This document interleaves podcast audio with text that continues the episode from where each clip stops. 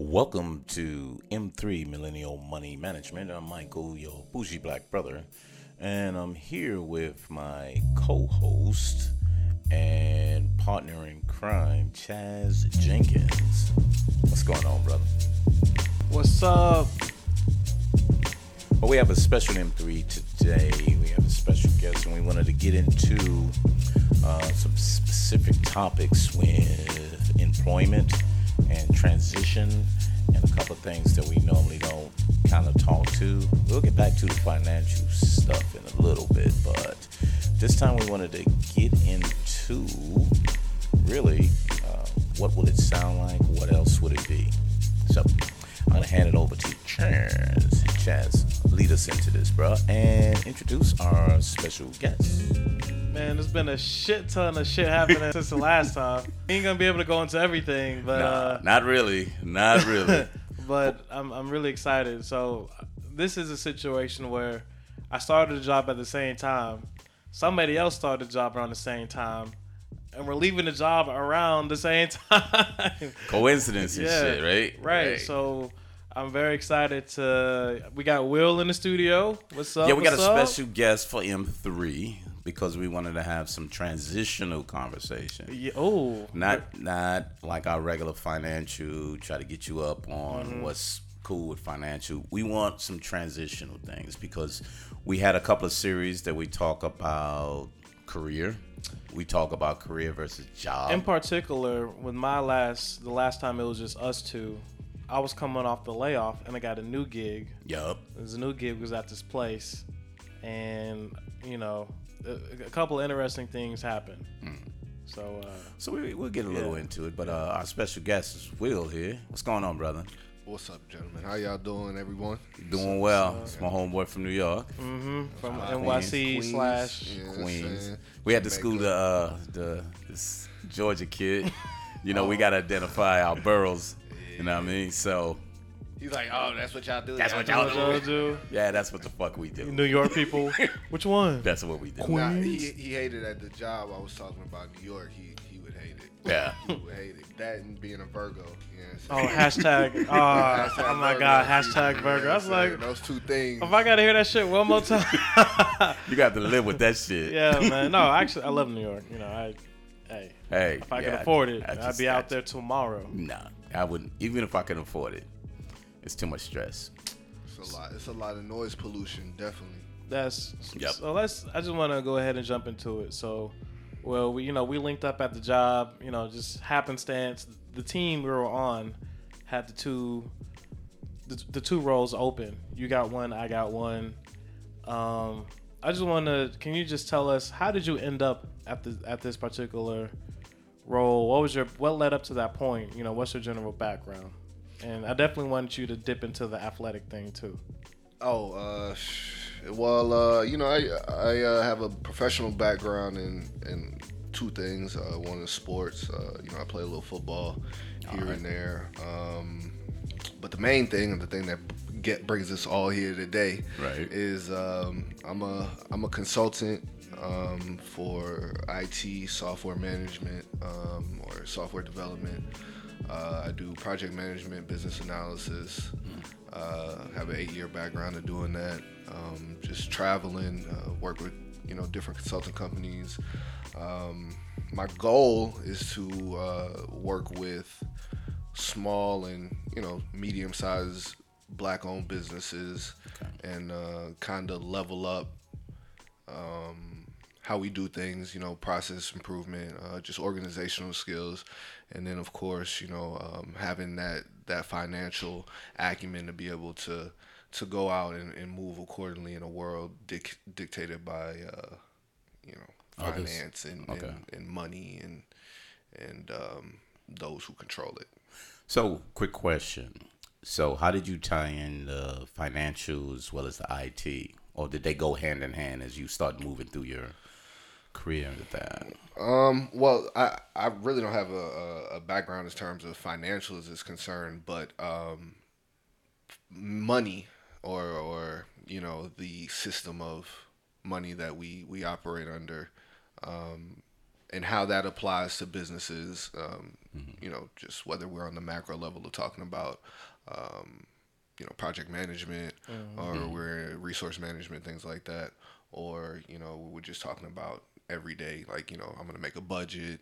I have a, these are the tax write-offs for a business, you know, invest here. These are, do the research, due diligence, all those type of things, liabilities. Okay. So like just, everything that surrounds corporations or, you know, legal entities, project management, software development, that IT on that IT side, as well as just, you know, I guess you would say the more of the soft skills or the stakeholder management and how those things really work together to form, I guess, you know, the business.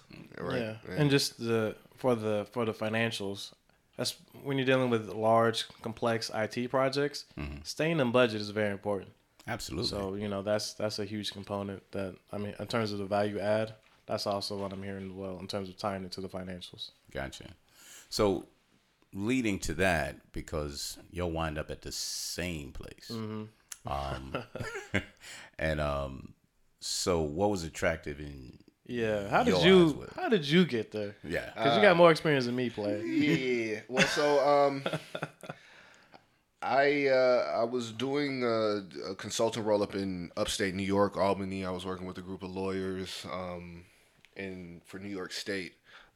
Kind of working on how to improve their processes, documentation, things like that. So my contract was coming up there, and this was around November 8th, 16. Pretty much 2 years, right? Yeah, right before Donald got elected. Anyway, right. So I was really considering my family, considering, you know, getting kind of back closer to home. They live down here in Georgia. So, you know, I realized that culturally there was going to be a time of, you know, uneasiness, uncertainty. So I was looking for a role down here in Atlanta. I came down in Atlanta like a year before I ended up at the company. Before I ended up at the company, and I was with another company located in Buckhead. And it was financial services company located in Buckhead, and you know I did a little contract there, but I was looking for a more permanent or long-term assignment. So you know that was a contract that became available, and you know what they told me was that it was a contract to hire type position. I come on. And then, you know, I would be moving more permanently on there, and I was looking for that. So that's the same thing I was told. That's why I asked that, right? And as a refresher, you know, I needed a job. I wasn't considering I guess I was considering, you know, everybody close because, you know, my income helps with the house, obviously. Exactly. So, me being out of work too long is just not good. So with the recruiter was like, hey, you know, got this opportunity, and in retrospect, I can definitely say let's talk about the interview. So I get that you had to, you know, it was permanent it was contract to perm, but were you oversold in the interview in retrospect? I wasn't oversold in the interview. Okay. I pretty much understood what type of situation. Okay. I think that, you know, even as our time there, I kept looking at you and being like, "Don't be surprised." Like this. So how was your interview? Because mine was, it's dynamic travel opportunity, lots of projects and lots of acquisitions. It's gonna be great. No, I think they,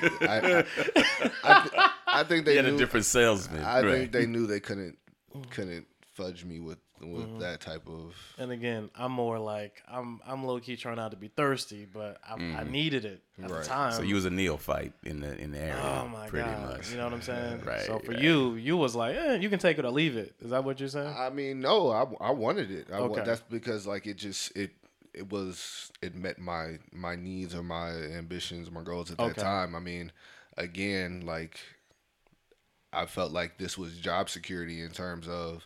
They were giving me. You know what? Right. You know what I'm saying? I mean, I had a I was senior business analyst. I didn't really have to answer anyone except for an amazing manager, you know, in terms of like giving me autonomy to do whatever I needed to do in terms of that. And that shit feels good. Oh man. Yeah. So like I was feeling like, you know, at the time, like this was really the place I needed to be. Okay. In terms of, you know, this wasn't where I was doing private consulting, but you know, we'll probably speak to it in terms of the work environment. I could have easily had other businesses or whatever popping. So I want to talk about, because we were on like separate tracks in terms of I'll just say attitude meter. So my attitude meter was negative immediately. So for me, it was like I started to notice things and see things. Again, I'm coming off the interview and. And okay, here's a perfect question. Well, how many team meetings have we had? Our team personally, like our four people, or the company, like our four people, none. How many department-wide meetings have we had? Maybe like four, like department-wide, like whole IT. Maybe like four. So no. Let me tell you about meetings though. But since we on the topic, okay, go ahead. We've had, I don't know, man. Like since I worked there for the 6 months I worked there.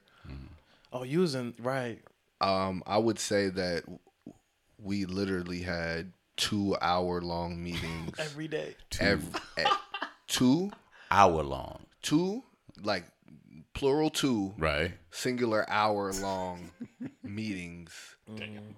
Every day for no reason. Meeting for the meetings. I don't know. To set up meeting or just let's just meet. It's really I'm okay. So like I've been to a couple of places. You know, just so that there's no problems. I don't want to name any place, you know, this was one of the most dysfunctional like. You would not believe that a company that is a billion-dollar company in revenue would have some of the...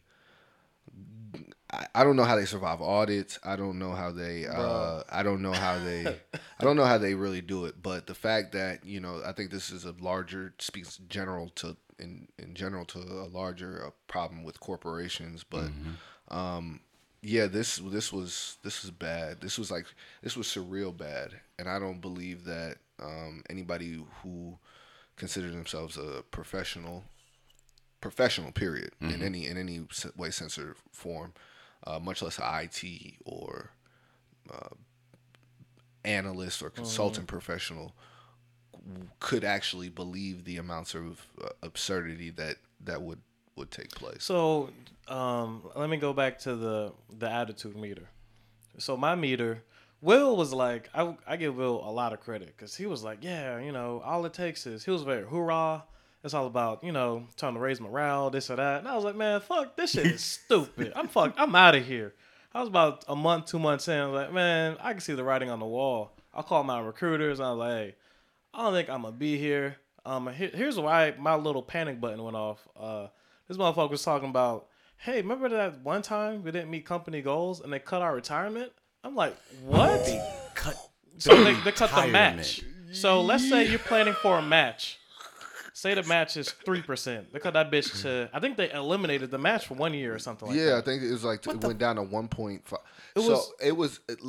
Again, like this is when I say the amount of absurdity. And then the CEO, like this is one of those 4 out of the 5 meetings that I was telling that we had then the CEO came and said it was out. It was like, hey guys, it's your fault. You didn't meet the goals. You didn't meet the numbers that we arbitrarily set because, okay, again, this goes to this is a billion-dollar company in revenue, right? But they're owned by a larger company that is a global power. And that's so they're publicly traded under something. We were under a subsidiary, right? And the publicly traded one is the one that, you know, reports. That's the one that's traded, whatever.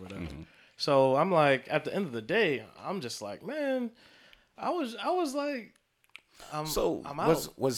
I'm puzzled by is that portion of the business should never be touched. because that's part of the fringe benefits as opposed to... There are no fringe benefits that I can see. There were people working there for 35 years who remained managers. 35 years in a corporation and managers, and they had to struggle to get a manager. So this was a good old boy system. There's two things happening. Wow. I think what we were seeing, and it's almost like I appreciate it because it was like a living case study. On one hand, this is the result of when you have a company that grows, mm-hmm. and you have the same people. Let's say you're running a $100 million company, and that's nothing to laugh at. Mm-hmm. But let's say you only have, so many employees, you multiply that, 200 million, 300, you go all the way up to 500 million. The way you run $500 million versus $100 million is not the same. Mm-hmm. But what if you have the same thought process, same ideas, same politics, then it continues to grow. So what you kind of have is this kind of, put together situation. And it's like, it's not from best practices. It's from, back in the day, so-and-so always did it. So that's what we're going to do. Basically, So how long, this portion of the business been operating? For a while. So it's not like a startup 4 or 5 years. No, they've been around for a while. This is the company grew through acquisitions quite rapidly. And it's growing through quite rapidly through acquisition. Uh-huh. So this company has been around probably, the origins of this company have been around for 100 years probably. Yeah. And they survived through different forms. So I will say this, and this is maybe a lesson for me. When you look at a company that's going from private to public, mm-hmm. sometimes that time is like, okay, you just became public, is like, have you learned how to be a public company? Because that's a skill in itself. Oh yeah, absolutely. Versus when you come from private, you can do anything when you're private. So different priorities. Yeah, you're not subject to the same audits, the same scrutiny, boards, all of that. Yeah. So if you're a couple of years removed from that public thing, outside of like tech companies like Uber, they're mm-hmm. trying to do an IPO. They're eyeing an IPO, obviously. Certain companies they groom themselves to be ready for that. Mm-hmm. But if you just kind of say, you know what, if you get purchased and then they decide to make it public, that means they probably weren't prepared to be a public, publicly traded company, which means they're going to have growing pains in terms of their internal processes. So let's paint that picture, because y'all giving a lot of examples, which is crazy as fuck to me, but I think it's way more common than I give. No, it is common, but here's where my question to kind of both of y'all is: mm-hmm. Could you have seen this on the outside before you actually? I want to jump into this. Yeah. Okay. So, I went on GlassDoors.com. Now, GlassDoors is kind of like, the person who has a bad experience is gonna leave. Leave a review. Yeah. And then it's like, there's a lot of people who are, it's kind of like a bank. So sure, there's corporate jobs, but the people who are, the bankers and the people on the branches, mm-hmm. the salespeople, they're going to be like, oh, the goals are too much, da, da, da. Is that really going to tell me a lot about, the corporate side? Not really. So for me, I don't know. But again, I wasn't really in a position to really scrutinize it that heavily. Gotcha. I don't know. Well, how did you... in terms of predicting this on the front end? I feel like as a company, you have to you have internal and you have external customers, mm-hmm. and I feel like when both of your internal and external customers are telling you you fucking up. Yeah. right. And that's where it's kind of hard, because mm-hmm. I was looking at the waters. But the ones that's coming at me is the third-party logistics people who take contracts with bigger companies. That's never going to last. And especially if you have ignorant people in charge, to your point, because that's why this isn't new. And there's billion-dollar companies that have the most ignorant... I don't care how many degrees you have or whatever. I don't want to use the word ignorant. I think it's, and we debated this a lot. How aware are they? But how much? In fact, yeah, Will did a whole chart. He did a whole visual. Wait, but you just contradicted yourself because you just said you wouldn't say ignorant, but then you said how aware are they? If they're unaware, then they're ignorant. Then that's the definition of being ignorant. Fair enough. That's stupidity. They don't know it's right and decide to do it wrong. I'm trying to be diplomatic here. No, try harder not to be. Well, see, he got the... We're going to keep it funky. Yeah, we're going to keep it on top. You know what I'm saying? Like, I don't know what he on. Anyway, go ahead. I did go into a whole visual for Chaz because, again, at certain times, Chaz was in shock. And I was in shock too when I first, my first couple of weeks, I had traveled to another site associated with the client, and I was very confused. Now, if any business, right, sets up a department, right, for customer and credit finance or debt collection, a subset of customer and credit finance, right, you would think that knowing if they can't do their job, I can't collect my money. That's simple. And it's a very... direct functionality. You just ask for us to be very specific. And it's a very post-paid situation to where we bill, then money's collected. So it's not many people pay at... It's not like a point of sale. So in other words, the collections team is very important. Right. A lot of arrears. A lot of special contracts being made to appease customers of certain... key contracts, they would like to call them out. I think that's fine. So key contracts or whatnot. So again, right, you would think that, matter of fact, I have a whole building. I have two buildings actually in two different states associated with collecting money and dealing with my customers and all that type of stuff, right? Right. I'm a $1 billion company. Now, if I tell you that as a $1 billion company, I got this department ready to collect my money so that I can report and make money, right? Yeah. Right? Yeah. Collecting money is important for business. Part of that. Right? What would you do if I told you that you were having connectivity issues and those connectivity issues were actually preventing your customer and call care agents dedicated to collecting your money from doing their job? We need to get that fixed immediately. No. See,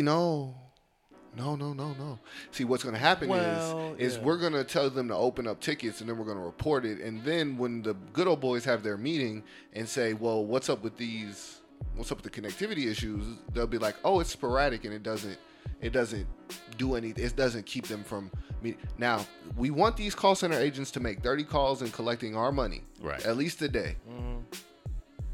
I have connectivity issues. So let's get very clear. Voice over IP is what I'm using to make calls. This is what I'm using to collect, pull up my customer data. All this, the internet. Right. Yeah. The internet is down. Call Comcast. What? But we can't get our money though.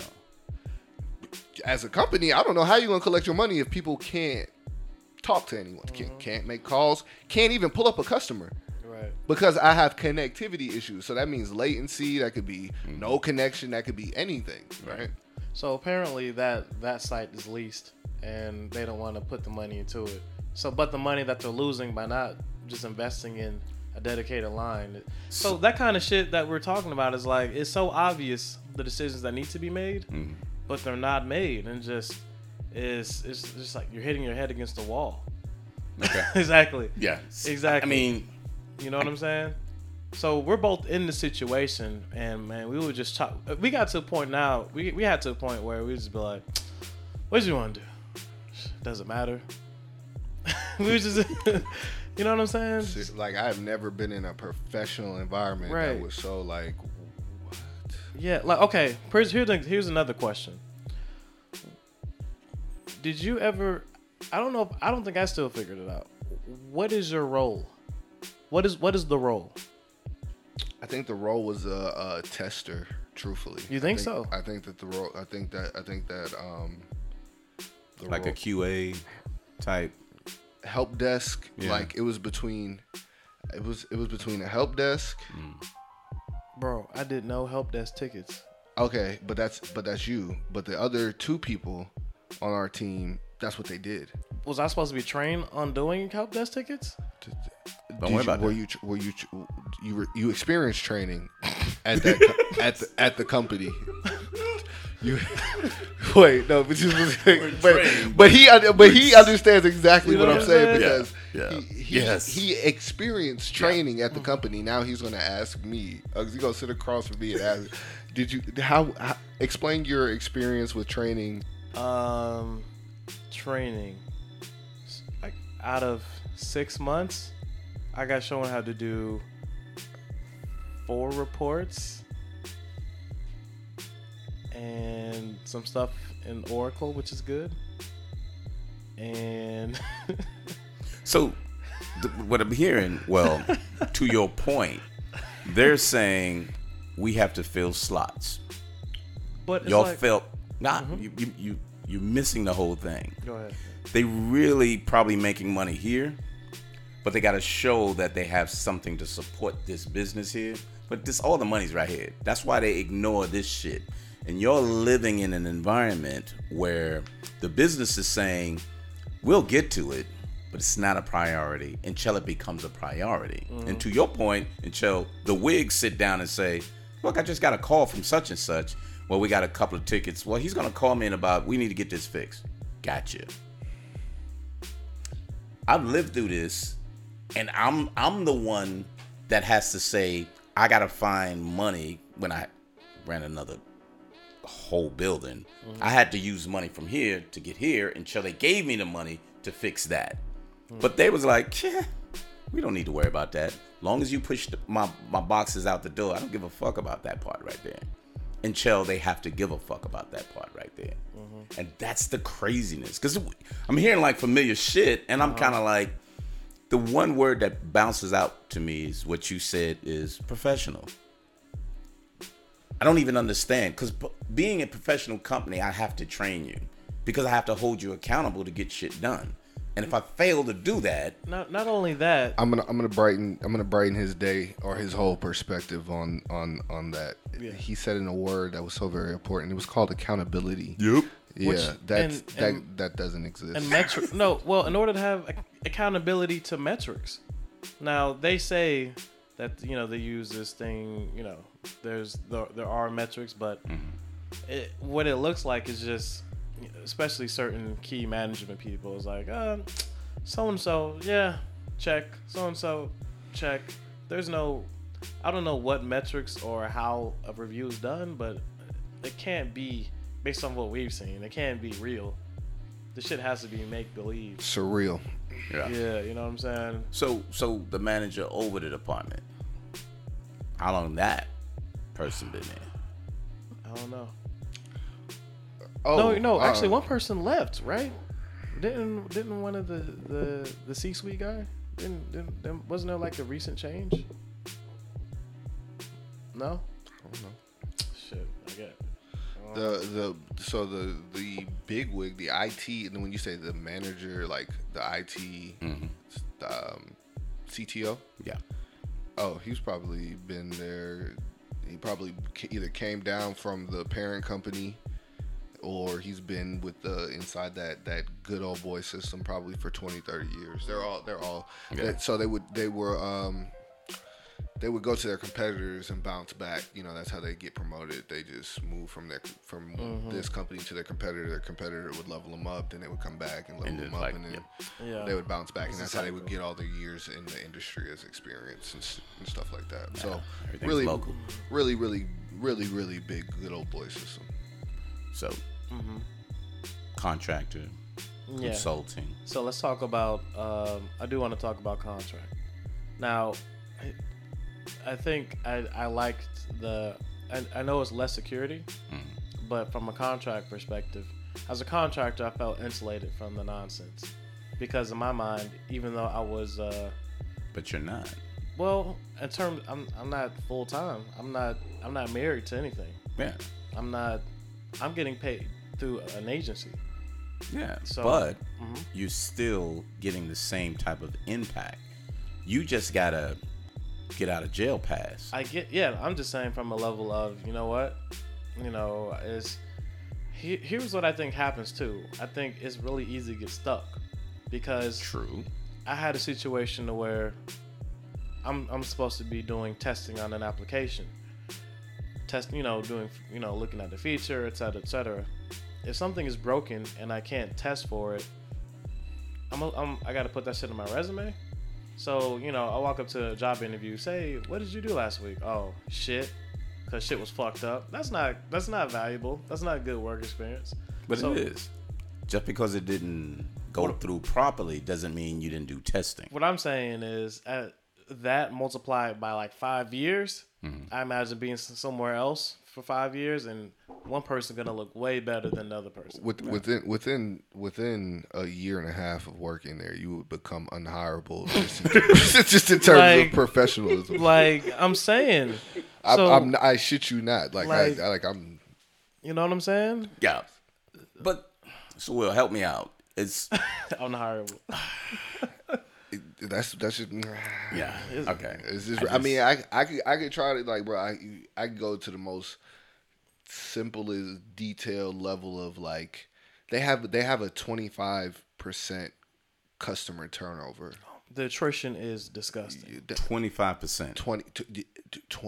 25. Burning through customers. 25. And what they do is, and I summed it up to Chaz, but I could break it down to. They just make money for their parent company. That's it. They're just a number. Like all those employees are tax write-offs. It's like a pipeline. It's not even a pipeline, really. It's because it's a bridge to nowhere as terms of like I'm just being honest. Like in terms of like they're literally acquiring other companies. Mm-hmm. That's where they're spending their money, not on fixing the problems. Keeping any of their 25% customers, they're just going to take. So they're willing to lose 25% of whatever customer base they acquire. So you have personalities like us who see problems, want to fix them, and you're just like, okay, just think about it. If I'm a company that's buying other companies, but I haven't fixed my infrastructure, how won't the new customers that I bring in experience issues my current customers have? Absolutely. So it's like, okay. But it's the fault of that company you acquired that you're losing it. That's how business is ran. You do it all the time. Yeah, I ran through third parties that says I'm going to acquire these new customers, but yet I don't even have the capacity to take their product. Right. But yet they're saying, when are you going to take our product from this other warehouse? We'll get to it. Fuck it, you got to pay for this. Now that company's paying for storage and transportation. The beauty of contracts. You just lost money by acquiring someone who's going to in turn say, if you don't honor this, I'm getting the fuck up out of here. And it happens. And then you hired a group of people to take care of that. And guess what happens? Sorry, the contract didn't last.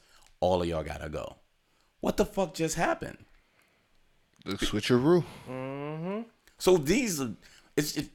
I got out of that like 8 years ago because I saw the writing on the walls. And as I left that company, somebody bought them again and peeled off customers. And then they bought them again and they peeled off customers. And then they used whatever little thing that they had left and said, this will benefit this bigger company.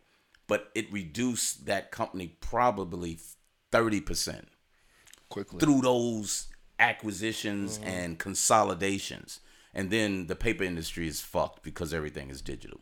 So you too stupid to think you're going to be buying these German multi-million-dollar printers that no one needs for you to print. Mm-hmm. But yet you're going to say, I'm going to buy this company because they're the fastest printers. And all they had to do was invest in 3D printing.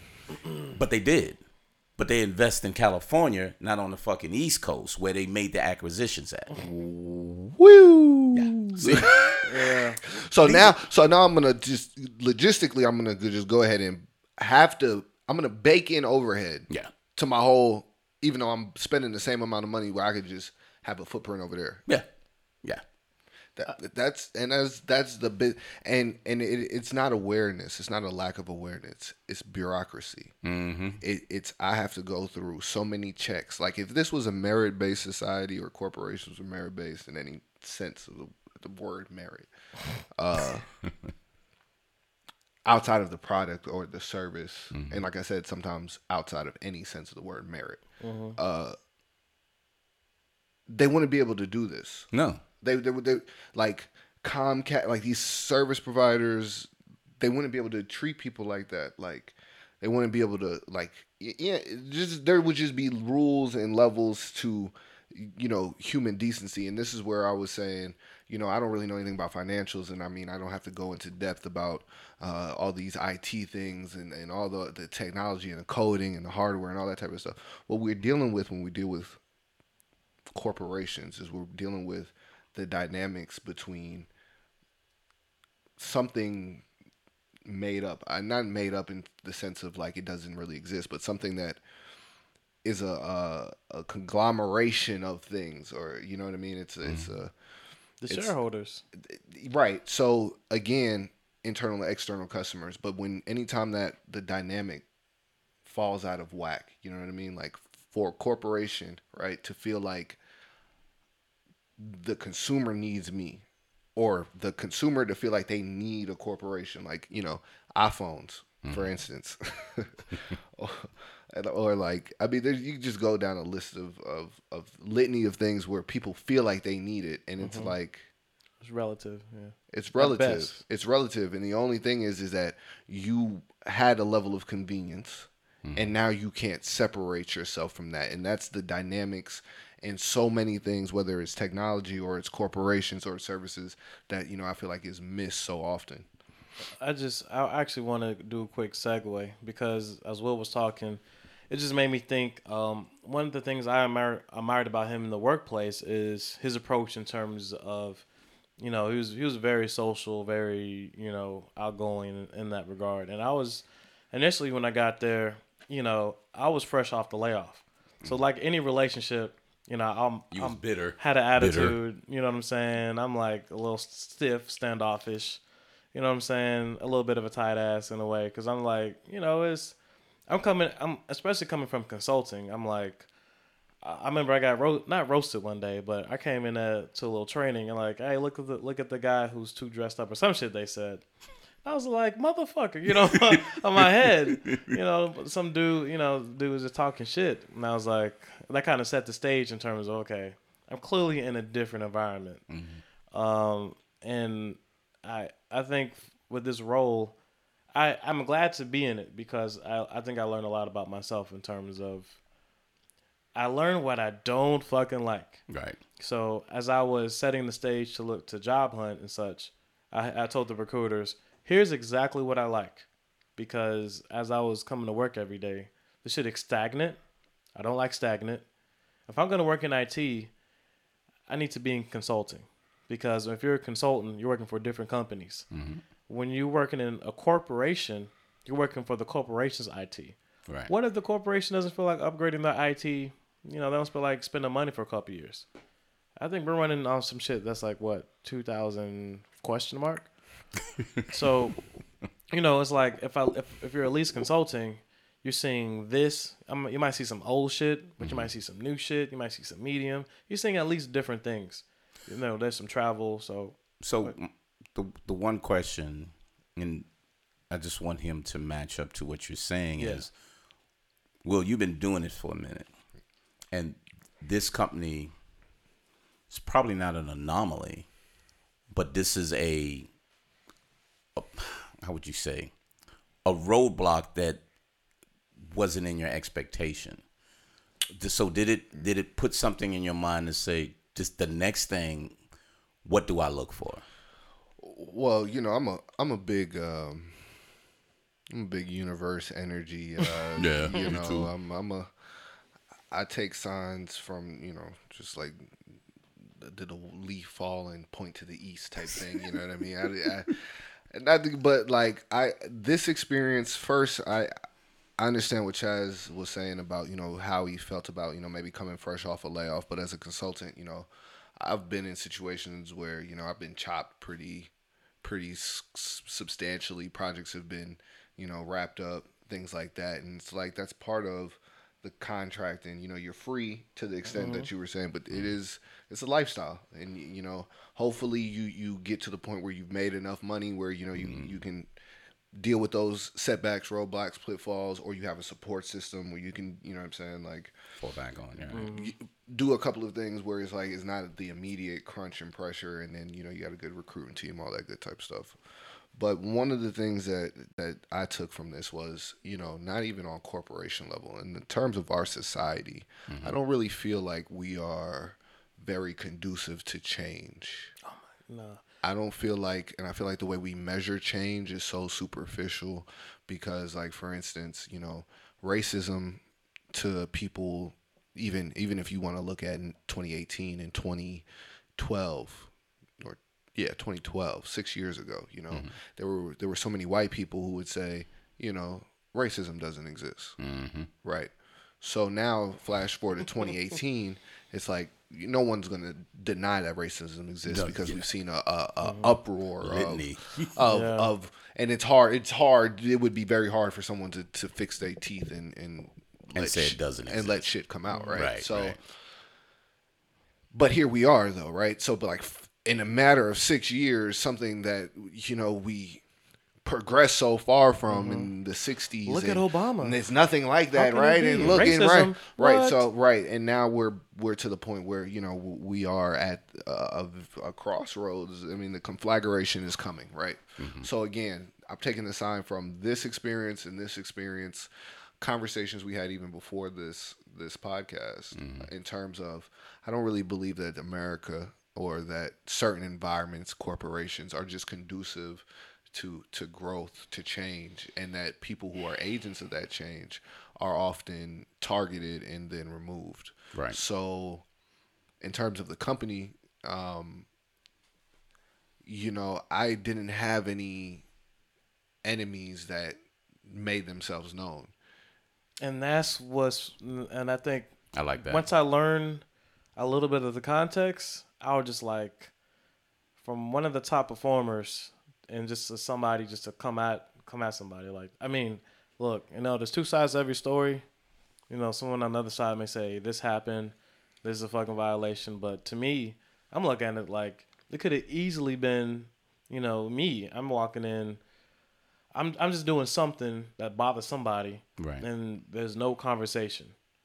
There's just no, it's just, motherfuckers just let you, it's I've never been in that environment. Obviously, again, well, my last job, I knew some bullshit was going on.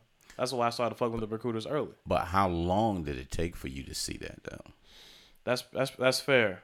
I felt like I saw it pretty early, but you didn't react. I didn't react as aggressively as I did, as I should have. Mm-hmm. Which, as in this situation, I think I was aggressive in the job hunt before that happened, I want to say. Well, because we were having conversation about it, right? Right. I will say that, you know, again, I was planning on being there for a longer term. I felt like Chaz could come and, you know, learn a lot. And there was enough people there who could actually teach him if he, you know, got behind them, and et cetera, et cetera. No. Who am I gonna look up to? If you, in terms of skills, in terms of technical skills, there were people who had technical skills, right. Like our developers were somewhat competent in terms of, you know, what they were doing. Were they personable? Who am I gonna miss? Well, we're talking about developers. Like, right. Are we really looking forward to develop personable develop? Like, you got to go to, you know, maybe Silicon. You got to go to Silicon Valley, or maybe, like, you know, out in Cali somewhere to get that. And then those are specialists. And exactly, and they're not. And then you probably won't be talking to them because you don't have enough money. So it's just like, you know, it's like, oh, you're not in that group. You're not. That's another good old boy system. Yeah. But, you know, so again. In terms of the company, you know, I wasn't surprised. I was very surprised, but, you know, just being able to adapt, having been through it before, never, you know, over, you know, like I said, just being able to not go on a paycheck to paycheck type of lifestyle, and just being able to, you know, kind of exercise foresight. Even though a lot of my foresight would have been just completely misguided in this case, right? I always had enough foresight to have that contingency plan based off of that, you know, and then experience-wise, and then I had a week worth of time, you know, that I was told. Here's a crazy example, because there was no reason to terminate my position. The person who told my manager to terminate my position didn't want me to know before. They were just going to let me come to work, and then when I was going to come into work Monday, or call me Friday afternoon and say, don't come to work Monday. Oh, that's some cold shit. Right. Man. So again, like that was what they wanted to do, but because my manager and I's relationship, he informed me that, you know, here's what's going on. This was coming. You have a week, right? Yeah. Your contract's up in a week. And you know, and with that situation, you know, financially, it's better for me to work out my, you know, my last 2 weeks, because I am on a, you know, I'm a contractor, so there's no off days for me. I don't show up, I don't get paid. But I knew there was a chance. Oh, he's gone. Oh, the Stephen A. Smith, he's gone. You know, you know, he's gone. You know, see, right. So you know, I'm like, what did these motherfuckers tell me not to show up? I knew there might be a risk of that, so I was like. But at the same time, I didn't want to be fucked up and just say, I'm out, bitches, do some Rick James shit. So that whole situation was just, I wasn't a big fan of it. So I want to say this on one note, Chaz. Yeah. The last job taught you some things. Oh, absolutely. That taught you to have your antenna up early. So that's how you was able to see this. Now with this, you're well aware of where you're going next. Because you've already built up a lot of stuff to say, where am I going? Where am I? Perfect the timing this was. Okay. At least, you know, on my end with this situation. I turned in my 2-week notice the same day I technically completed a 6-month contract. So my contract is done. Hey, we're going to have the conversation. Should we extend the contract to go full-time? Neither. I'm out. Because the contract is up. Mm-hmm. Right. So I just do the 2 weeks so they can do their ramp up, hire, whoever the fuck. Now, here's the fucked up thing. Uh-oh. I talked to the recruiter. She was like, she used the word progressive. So who should we hire? You know, what kind of person would work? And I was like, you need somebody who's old, who doesn't give a fuck. Because if you're young and ambitious and want to do something, it's going to ruin you. And again, I use the word learn. It's like, even the people who you actually can learn from, they're too busy working. You know what I'm saying? They're too busy being working managers or whatever. So, but they're professionals. I mean, that's how Williams started this off. They're professionals. They're hiring professionals, but they're not professional. Exactly. So that's the problem. I was like, I don't even know who in my circle, who in my network would I'd actually want to put on this shit. Like, hey, do you want to have a long commute and have a somewhat satisfactory? I mean, basically, you have work-life. The work-life balance is great. I give them that. Really? Yeah. Relative. Okay. If they like you, because if not, then they'll tell you that, you know. Yeah, so it's relative, because there is an 80-20 rule. 20% of people are probably 80% productivity. But in my case, I was very much a, you know, work is work, and I didn't really open my laptop that much when I was at home. Never opened my laptop when I was at home, unless I was working remote, and then it was just open. Yeah. And that's it. They're just keeping 100 on. Right.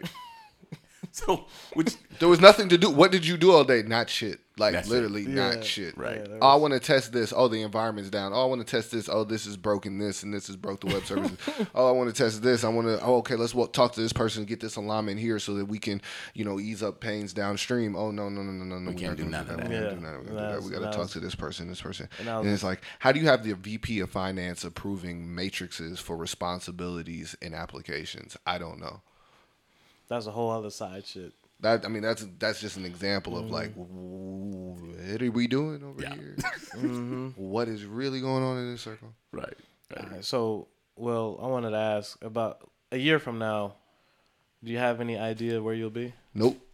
Are you on a journey right now? No, I mean, everything's a journey. Life is a journey. But I mean, I definitely know that, like, I guess even to loop back into what was going on before we kind of separated, is like, you know, this experience, I take signs from the universe, and like I said, this is kind of like a push for me to go in that direction that I feel like I need to go anyway. And again, conversation we just had before, like I I'm not trying to be in America, honestly.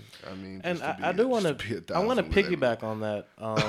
So, Mike, we had this conversation. Like, it was months ago, but I've been writing the scripts. We had a table read recently, and that's something I really like to do. Mm-hmm. People like the table reads. The people out there are funny, and I see myself trying to make a wave into the writing. That said, I look at some of the older writers. I really love James Baldwin. Yeah. You know what I'm saying? Just African-American writer, just talking about time, just the times and all that shit. And just the tradition of motherfuckers I can't take it no more, and they just go to Europe. In his case, there's a lot of Black Americans who go to France. Right. And just kind of what Will is saying is I've been definitely feeling that way because the current vibe of, I'm so tired of people just, it's like, white, the woman was like, you can't enter this condo, or prove you live here, or you can't come into a pool, or calling the police on children. It's just, come on. I'm tired of it. Right. Now, hey, and I want to say this, just so I can, I ain't going to say I'm from New York, I ain't going to say I'm Jamaican, I ain't going to say I'm Beijing, I ain't going to say all that. All I'm going to say is I don't run. I don't be doing no running away from things. I'm not like a runner away of, even if I feel some type of way, I'll stand there and feel that type of way, or I'll stand there and stop that type of way from happening. You know what I mean? That's how I feel. Right. But again, no, I think you summed it up perfectly with the change agents. Not even that. It's just that there is an energy that is associated with what goes on here in America, and a lot of people don't understand that, have never left America. A lot of people don't who are unaware that there is places outside of America, aka ignorant of shit. Yep. Like it's just unreasonable. You know what I mean? Like, to me, it's like, the globe is that Mason-Dixon line for a lot of sense and purposes. You know what I mean? Dang, like, that's a quote for that ass. Because it's not like, every place has its problems. And like, my people are from the island. So like a lot of them came here, like they came here to America, but they came here to America off of a dream, the American dream. And that dream has really morphed and is continuing to morph and trend more toward not so lovely, you know what I'm saying? Yeah, so I'm saying, that said, I'm really looking back and kind of what you're saying in terms of not wanting to run away. We're Black professionals, working in a great industry, a lucrative industry, and it's like, okay, at the end of the day, I look at it like this, because we're sitting here, we're talking about our experience and such. You guys know I went to China this summer. Right. And it was a great experience. However, I know at the end of the day, if you talk about if you're too radical in terms of politics, you can get jailed or go missing, or, it's just like, I'm thankful at the high level. I'm thankful because I'm not in the bad position. Right. I'm pretty well off considering other motherfuckers, but we're not, I don't think we're satisfied at just, being content at the same time. So I'm trying to kind of reconcile. I want to be grateful and have appreciation for what I have. At the same time, I can't just turn away and ignore the shit that's going on. So if I feel like I can't impact anything, society on a large scale, and say, can you not call the police on, it happened not near the job, but in the same county as the job, the woman, that's where the woman called the police on the guy babysitting the children. Yeah. You saw that. African-American guy. And she followed him. Caucasian children. And I'm like, if the roles were reversed, first of all, it was dangerous. It's just, I'm tired, bro. And I always say this, and I've got fed up later in my life. I just make a plan. So my plan is to have somewhere else, and that's where I'm at. I'm at the point to where, so move your frustration, and I'm about the energy. Move that frustration into the plan, and so that's what I'm doing. So I tell my niece, I said, so You love all this traveling. You've been around the world. You know what the world looks like. You don't like what's here. What is your plan? So if you have a plan and say, well, I want to go here because I've lived in Africa. My family's from Africa. They have places from Africa. I've been there. I'm not sure if I really want to go there. Then make a decision. You can't complain about your condition right now without having a plan to change it. I agree 100%. And your change, what I'm hearing, and that's part of mine too, is where do I go? How do I establish it? And look, if I want to be a writer and fish, then I'm going to fish and write. So I just bought a book, The Writer's Market 2019 edition, and it just kind of teaches you, how to, just learn the actual how do you monetize your writing, the agencies and all that shit. So I'm like, I want Dave Chappelle made a bit about celebrities in rehab. They go to rehab, that's base. Like anytime you go into some shit, celebrity just goes to rehab. So I'm kind of like, I want like a rehab internationally, where shit gets too real here, I can just go there and be good. Yeah. So I don't know what that looks like. I mean, I'm looking at France just because that's like the African American writer tradition, and I fancy myself as a writer. At least I want to grow to be on that level. But I definitely agree in terms of the U.S. is like I don't know, man. I don't want to be doom and gloom, but so all these countries, you got to look at their political points too. If I'm making money here, I don't give all that. So when you go over there, you're going to be an American. You're not going to be French. Yeah. And their immigration policies are very different than ours. So you have to be prepared, especially with, you said it, Macron? That's who that is. Macron, yeah. Yeah. You got to be aware of that because I want to live in Italy. Until I sat down with the people of Italy and said, it's beautiful, but what's going on is we're losing a lot of our benefits because the country, not the city, is losing money because of how the country is being managed. Of course, and I know that's long term and et cetera, I got et cetera. That. You know what I'm saying? So to me, that's part of the planning. Right. So that's the part of the plan. Yeah, that's all I want to get at. And to me, I mean, Will, you keep talking about the energy, and that's where the energy is sending me to say, be prepared. Don't be prepared because you live in a lucrative society and you can make multiple benefits in what the system can allow you to do. Just be prepared. And I want to be prepared, and not just for me, but for my family. Of course. Yeah. And just go from that. I agree with everyone, and I think that the most terrifying thing about living in America is there's no preparation for it. Like, if you can't get shot by a racist person, you can get shot by somebody look like you. You can get shot by anybody because guess what? It's a crazy, and I don't think even Americans understand. Like when someone says there was a mass shooting. It's one of those surreal things. Like people are like, "Oh, it can't happen to me." It's like it was like this. The dude. This is what I'm saying. It's like the dude who posted that thing where the woman was keeping him from coming in the condo, right? He posted on his social media. He's like, "I never thought this would happen to me," and those are the type of people who irk me the most, right? I'm a firm believer is what you permit, you promote. And truthfully, we've promoted too much nonsense within our own communities and within our country. And I think that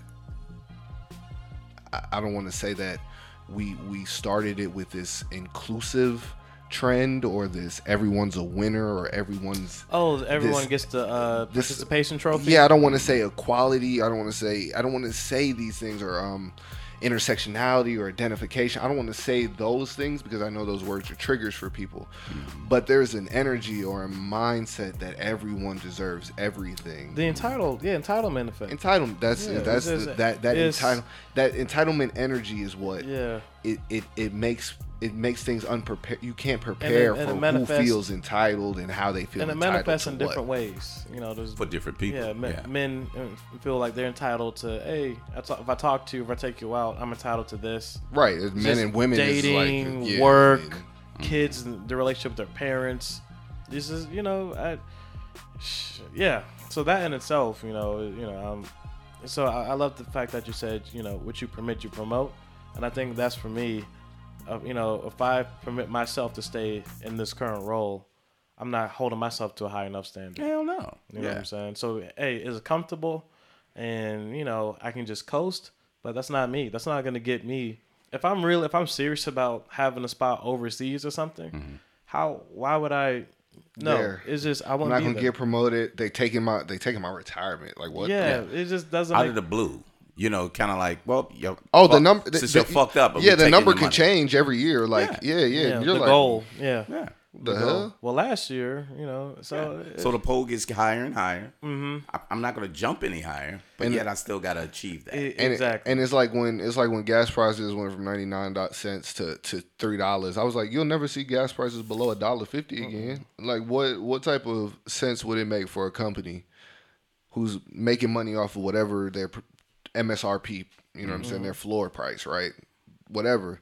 They making money off of that. Now they have it some 300, 400, 500% upcharge. Mm-hmm. Yeah, they'll knock off speculation. They'll knock off 300, 200% for you, and you'll be happy with it. Because be like, wow. Yeah, because again, you aren't in charge of any of your you have no financial say in the corporations. Mm-hmm. And the powers of the level that they're working on. Yeah. You know what I mean? They're influencing your politicians, and we're getting legislation based off of what, and again, that's even what I was saying with the corporation itself. Mm-hmm. It's just a smaller system where it's applications and hardware and software and people working together. Now we're on the system of country and global where it's corporations, politicians, and weather now, and all other type of like. I'm glad you said weather because that's been on my mind too. Like these superstorms, and maybe because we're in the South or our particular business, I'm like, what are they doing to give back? Are they giving back? How do I know?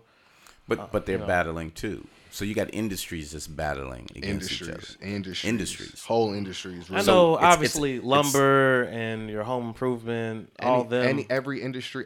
Generators. That's dependent on trucking. Mm-hmm.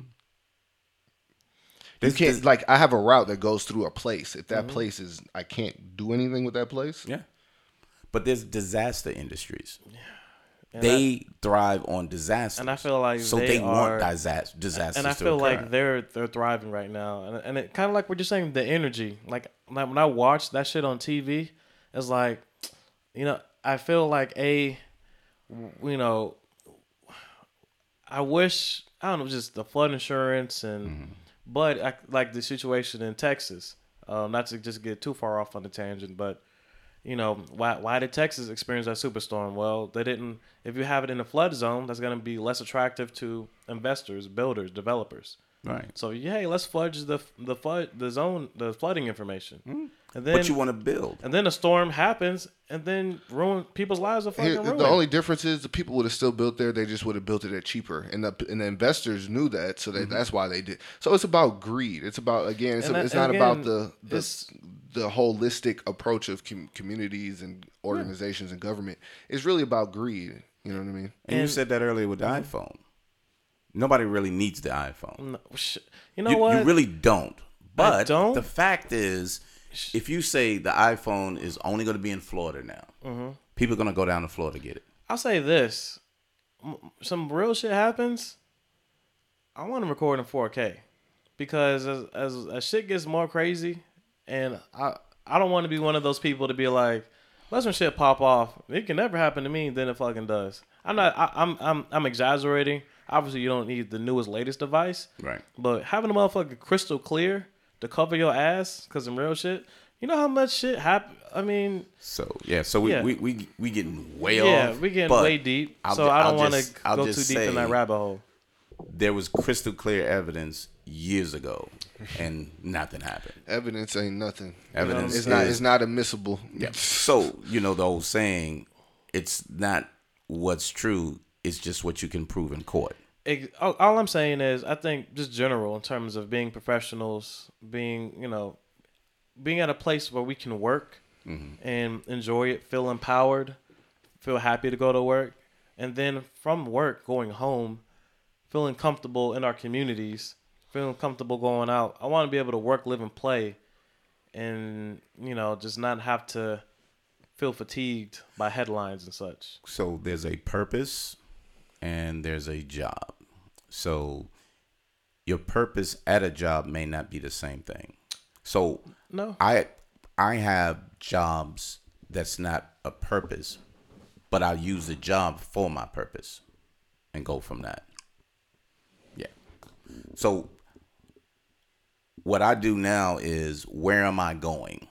Not in the job, but in my person. So when I leave, to your point, I want to help. I got my laptop, but if you take away all my resources to help, then guess what? I got other things I'm going to do. I got plenty I can get done.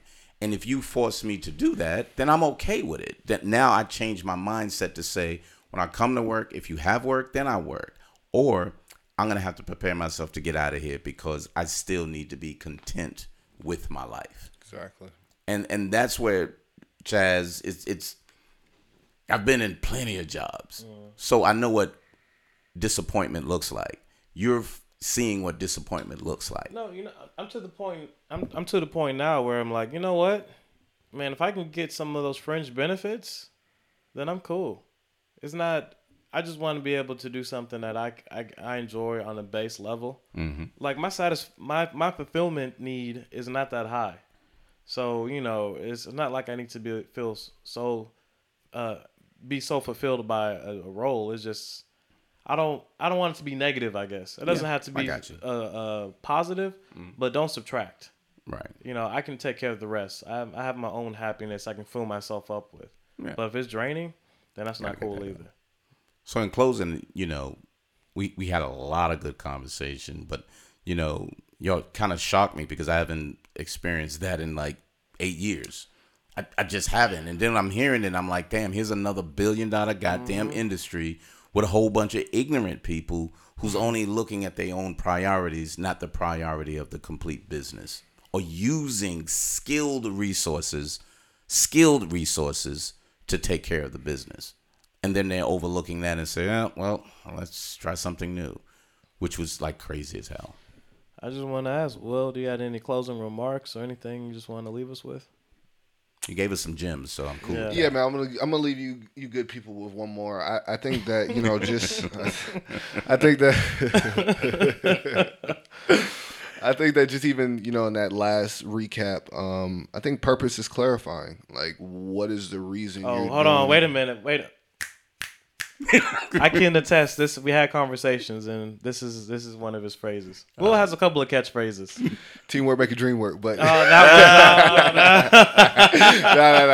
Purpose is TM. Purpose is clarifying, man. I think that we have to, again, what is our purpose? Like, if our purpose is to make money, there's plenty of ways to do that. Right. If our purpose is to somehow uplift our community, make our internal and external customers, even through owning a business or working for a corporation or whatever the case may be, if our purpose is to improve our customer or our, you know, like I said, internal customer, external customer's way of life, I think that then we can find some type of fulfillment or gratification out of any role. And that's why, you know, I approached the day when I was working at the company. Like, for me to enter into a ivory tower or a corporate building is hard enough in itself, like just for my whole energy and self or whatever. Right. But to go in there, sit in there and be miserable and bored, right, is just something I can't tolerate. Right. So you try to make the most of it. Exactly. The purpose behind going into work was the money when you're not being fulfilled any other type of way. So that's number one. And then two is, again, being able to maybe ease that next person's pain who's stuck in there, that full-time client who's been there for 20 years and they're not going to go anyplace else, and they're going to sit here and they're stuck. They're stuck. You know what I mean? Like, how can I help that person? What can I do for that person?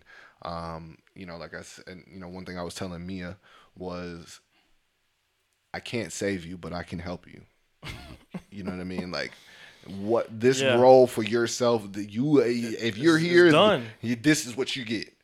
But I can help you by, you know, maybe going upstream, trying to talk to people, getting people's ears, things of that nature, you know, try to influence, you know, things like that. But while I was there in the company, I had the purpose of trying to change the culture. Yep. And that's what I enjoyed. Yep. And again, even on a larger scale, I'm still in that mindset of how do I change the culture? Right. You know, how do I change the status quo? How do I become a more positive influence to the shit that I see going wrong? Mm-hmm. So I think that actually, you know, I want to thank you guys for even having me out here, because I think this is something that I, you know, not podcasting or anything like that, but actually just getting out in my communities and talking to people and just letting people know that there's people out here who not all just about, you know, one thing or the other, but, you know, a holistic approach to leveling up. So thank you guys. We appreciate it, because what we found is sometimes people don't hear it. Mm-hmm. So we assume that people probably know it. And then when you hear, man, I was listening to your podcast and this guy was on there, was talking about, I was like, yeah. It's like, man, I never heard anything like that. Mm-hmm. That's crazy as fuck. That's like, yeah. You can't assume. Yeah, yeah. You just can't assume that. Know, right, you know right. What I'm and I think that, you know, personally for myself, that was always a big problem for myself. It's like when you're coming from a knowledgeable place or a place of knowing, you might think that other people know. Yep. Yep. And then you always have to gauge and temper that response and interaction, like, oh, you don't know shit. Or like if they don't know X, that maybe, right there. Maybe right? They know Y.